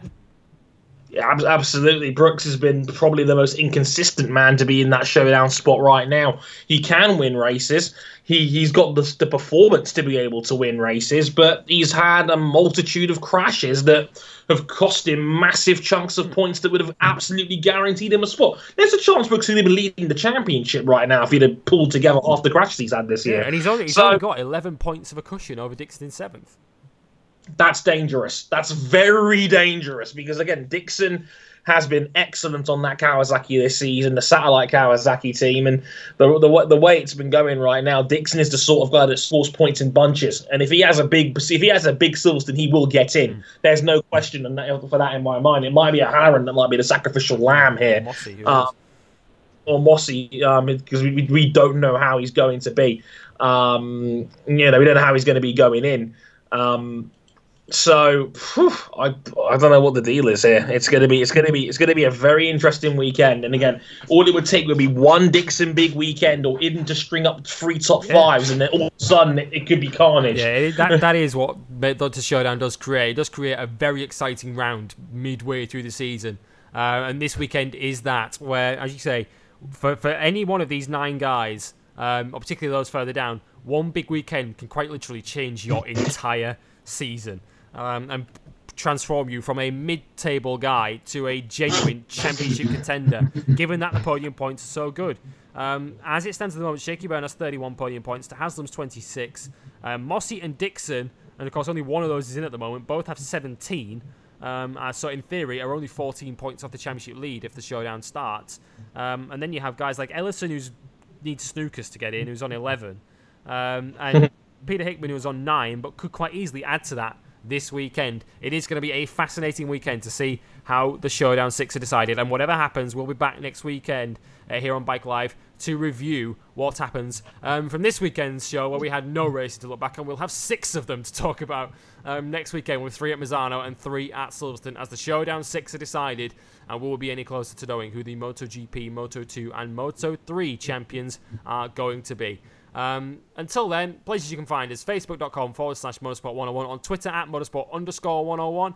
Our website is motorsport101.net. Our YouTube channel, where, as I mentioned once again, you can find our interview with Jack Clark um, uh, Jack Harvey, should I say, Motorsport 101 uh, on YouTube. Um, you can also back us financially if you want on Patreon, if you want to earn yourself early access to both of our shows, um, Motorsport 101 and Bike Live, patreon.com forward slash Motorsport 101. Next week, make sure you join us for episode 30 of Bike Live and episode 103 of Motorsport 101. But until then, from myself and Andre Harrison, it's bye bye.